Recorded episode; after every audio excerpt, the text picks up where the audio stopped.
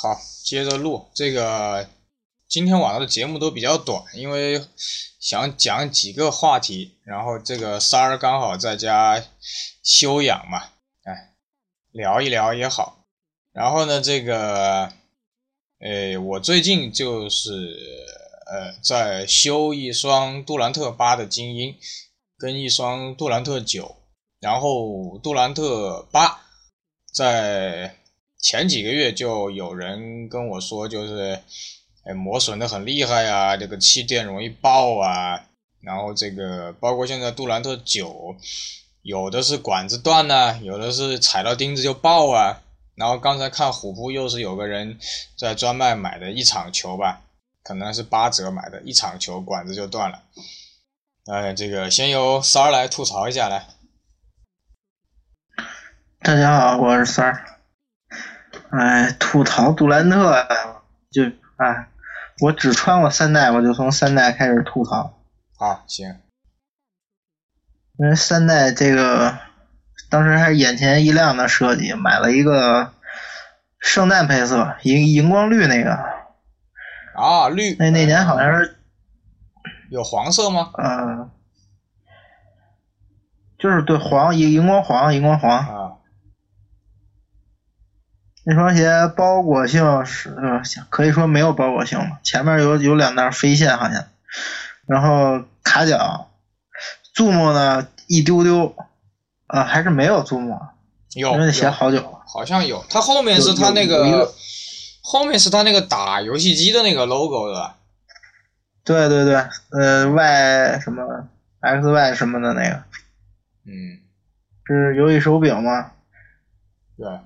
然后那双鞋耐磨还可以，穿了一年吧，是个嗯生胶底儿，好像我记得，穿了一年，包裹性不好，然后对脚踝也没有完全没保护，穿崴了好多次脚，完全没有透气性。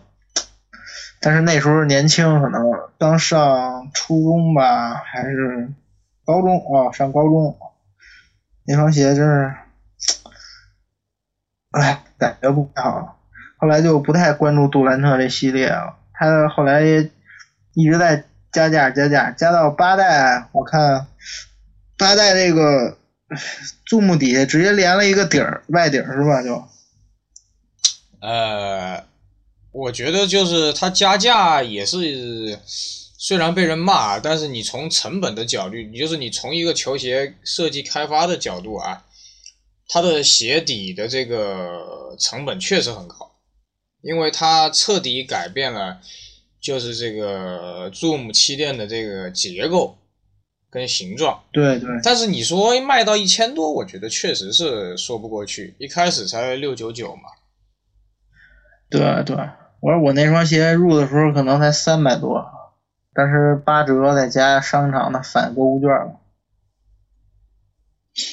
这。这这个杜兰特涨价可能也跟 U A 这个耍耐克这个有也有关系，不得不涨价了，因为签约的费用是高。哎，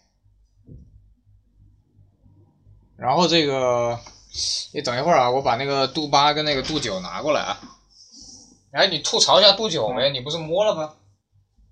啊，杜九我去商场啊，看了看，只能说我都没有上脚，因为这鞋的外观我接受不了。我掂了一下，鞋还是比较轻的，然后看外观的话，缓震应该也还可以，脚踝还是完全没有保护。呃，大师说包裹性还可以是吧？呃，脚踝不行，脚踝不行。对对对，但我我感觉的话，脚踝还是不行，因为这双鞋，唉。叫什么？溜畅是吧？这个这个啊，对，咱们亚洲的设计师华裔华裔，我觉得啊，华裔华裔，嗯，他他这些鞋全都是怎么说呢？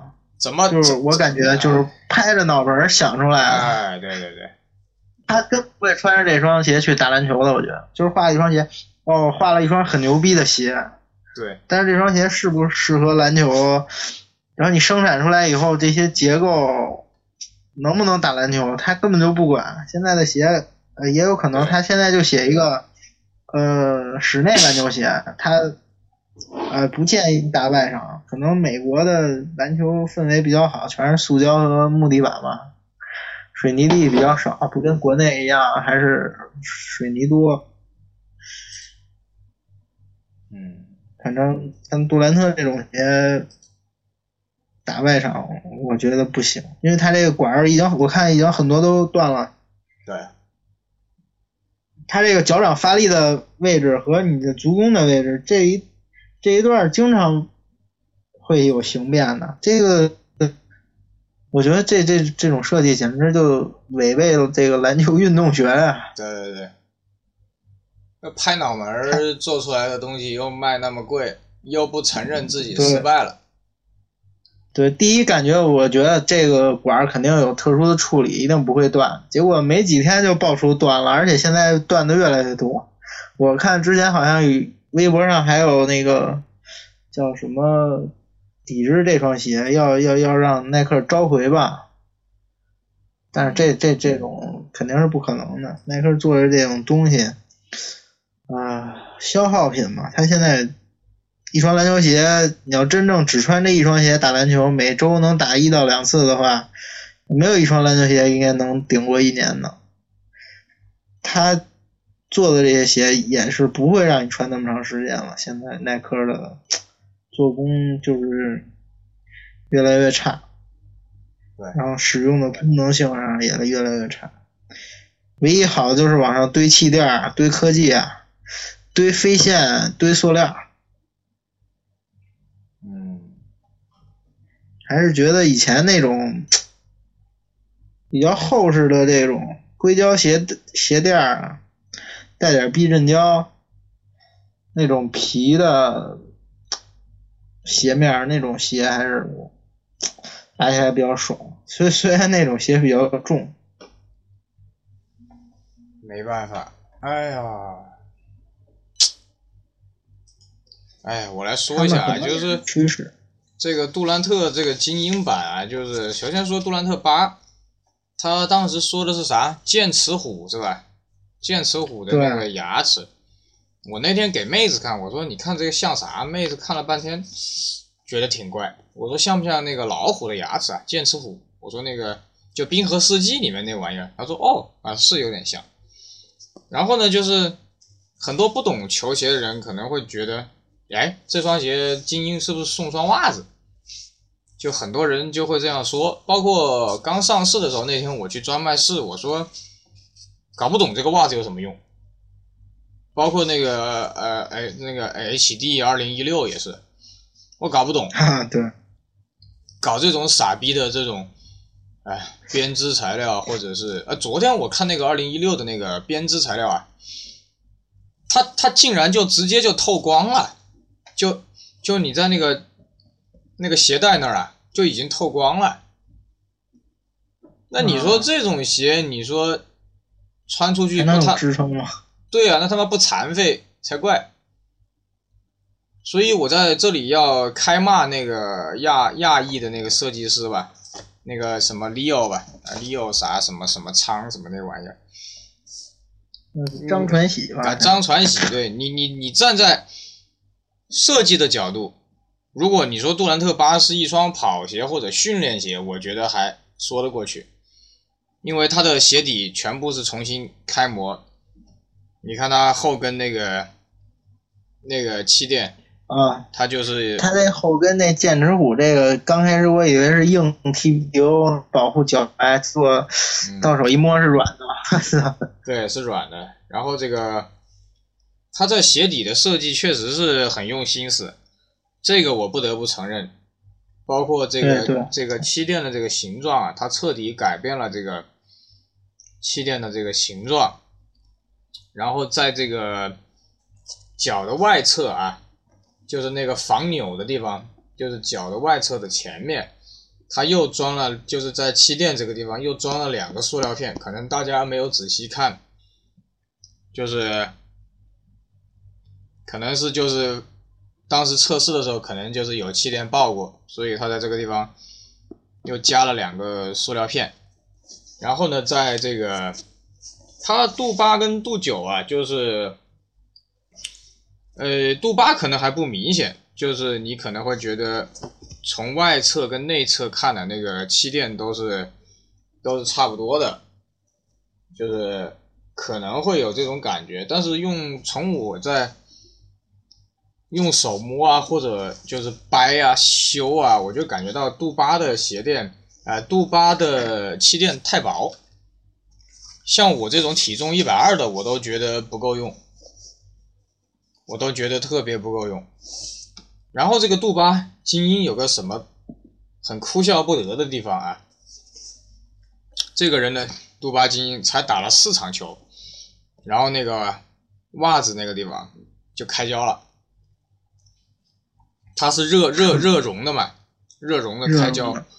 然后大家买个杜巴精英的人，它里面有一个那个防滑的那个那个地方，也是脱胶。所以我这两天想了很多办法，用了一些呃德国的一些软胶啊，我把它做了上去，但是我也不知道能撑多久。所以而且它后跟是走的线，它后跟这个设计的时候啊。那个设计师是设计的线，所以我觉得很搞笑，有点像鸡鸡肋吧。这种鞋是一千四百九十九还是精英版是一千四百九十九还是一千五百九十九？我不知道。就你就觉得这玩意就是个搞不懂为什么要这样做。你说现在可能就是先先画鞋，然后再在鞋上找功能性，而不是说先把功能性提出来，然后再设计鞋。而且设计也不怎么样，就是什么编织材料啊，什么飞线啊，一点皮子都没有。然后最后还阿星那双低帮的打折打到五百多，你这你这不是？我都不知道该怎么说这个这个事儿。然后杜兰特九，我也是一开始出来的时候，我是非常期待。但是那天我去专卖，他妈的，好不容易穿进去，脱出来真他妈难。他就一提是那双精英是吧？不不，杜兰特九就是那个当时第一款颜色是啥？是美国队还是啥？那个灰色的，我不记得了。然后呢，它一体式的嘛，那那鞋带就是白色，然后后跟就给你一个那个那个那个塑料塑料片儿。就这种鞋，我他妈绝对不敢去打篮球。这种鞋，我觉得，顶多就走个路，我连爬山都不敢爬，旅游都不敢穿。然后杜兰特这不是打着打着就掉鞋吗？奥运会。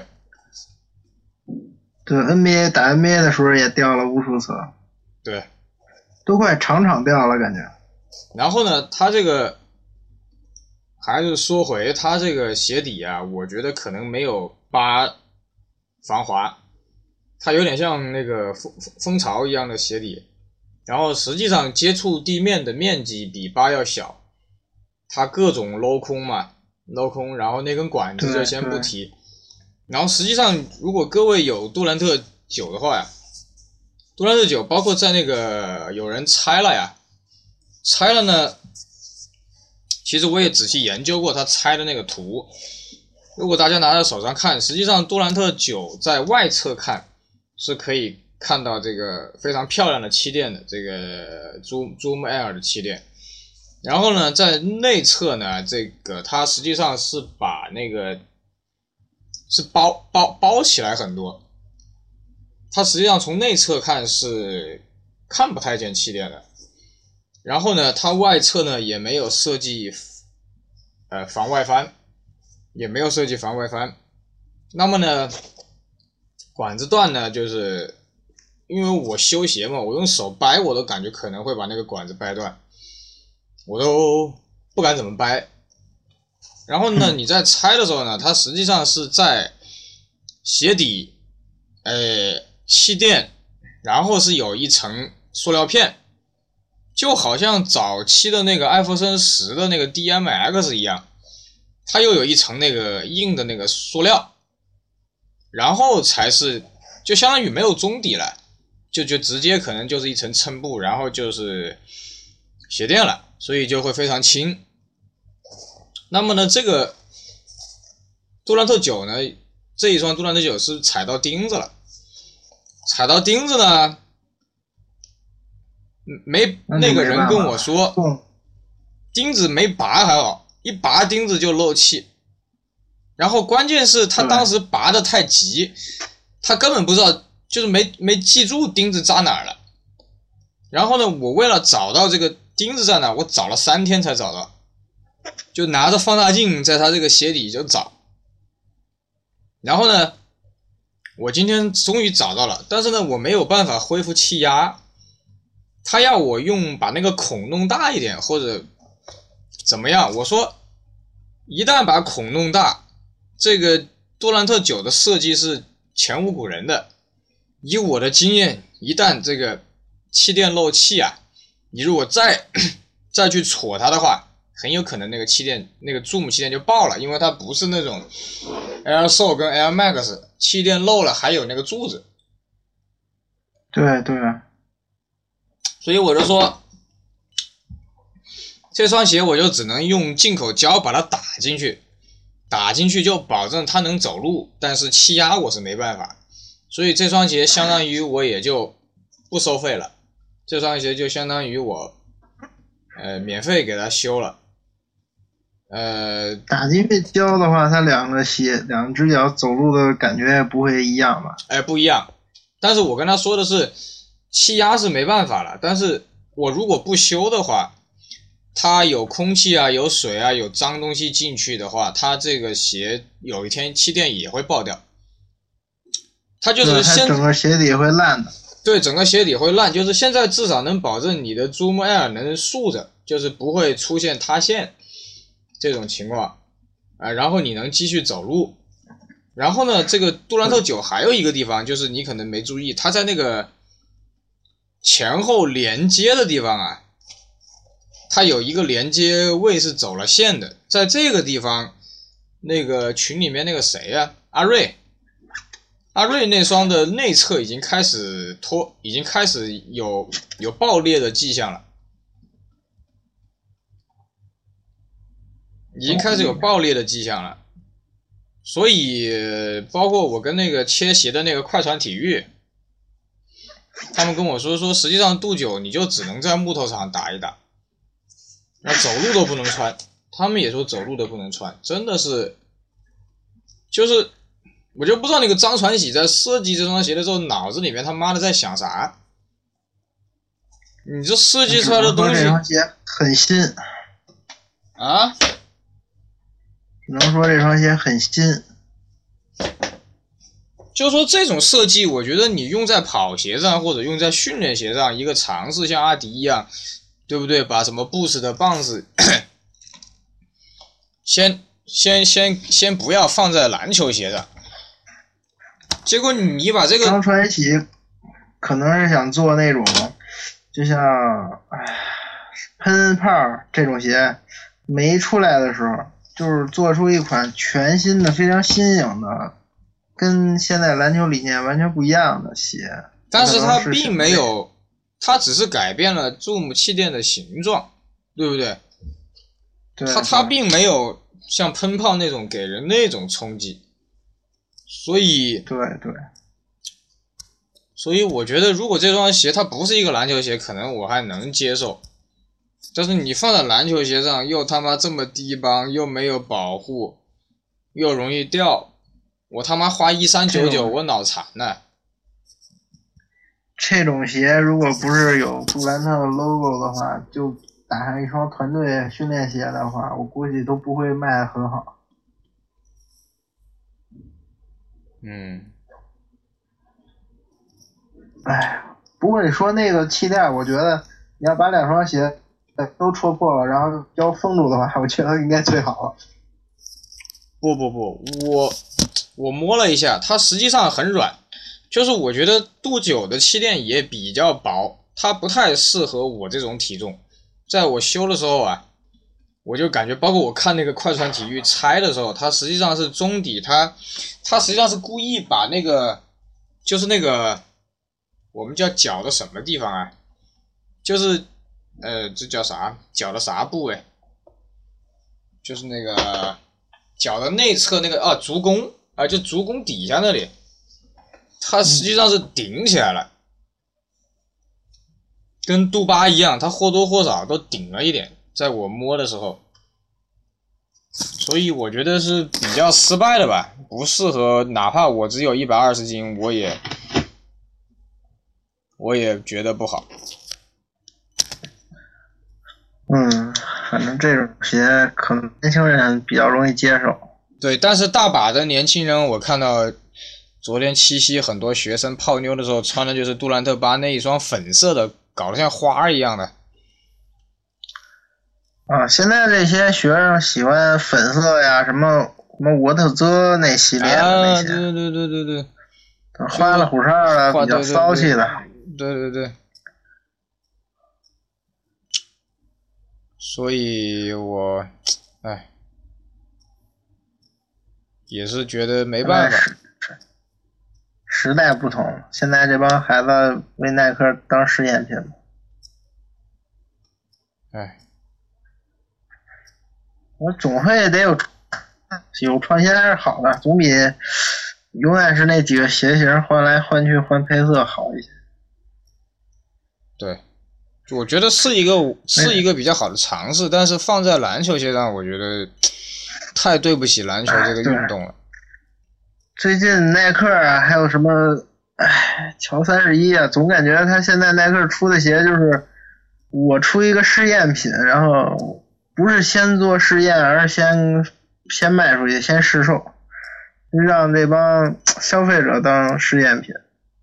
我说以前的鞋不都会有测试吗？什么摩擦测试啊，什么各种耐磨的测试。现在他们还做不做？你像 KD 九这种鞋，你一做测试，很容易弯折多少次，那个气管就断嘛。我觉得。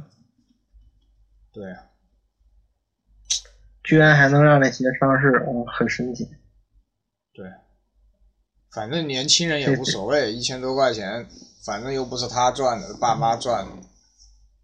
啊，对。啊啊，其实一样，咱们年轻那代虽然鞋便宜，但是，嗯，也占父母工资的一大部分。但现在父母有钱呐。对，相对来说，呃，没有那么。占比重没那么大了，行吧，行吧，就聊这么多吧。OK，你早点休息吧。啊，好，谢谢三儿啊，好，期待最近近期再跟三儿接着聊啊，好，好嘞，好嘞，大大家再见，下次再见，拜拜。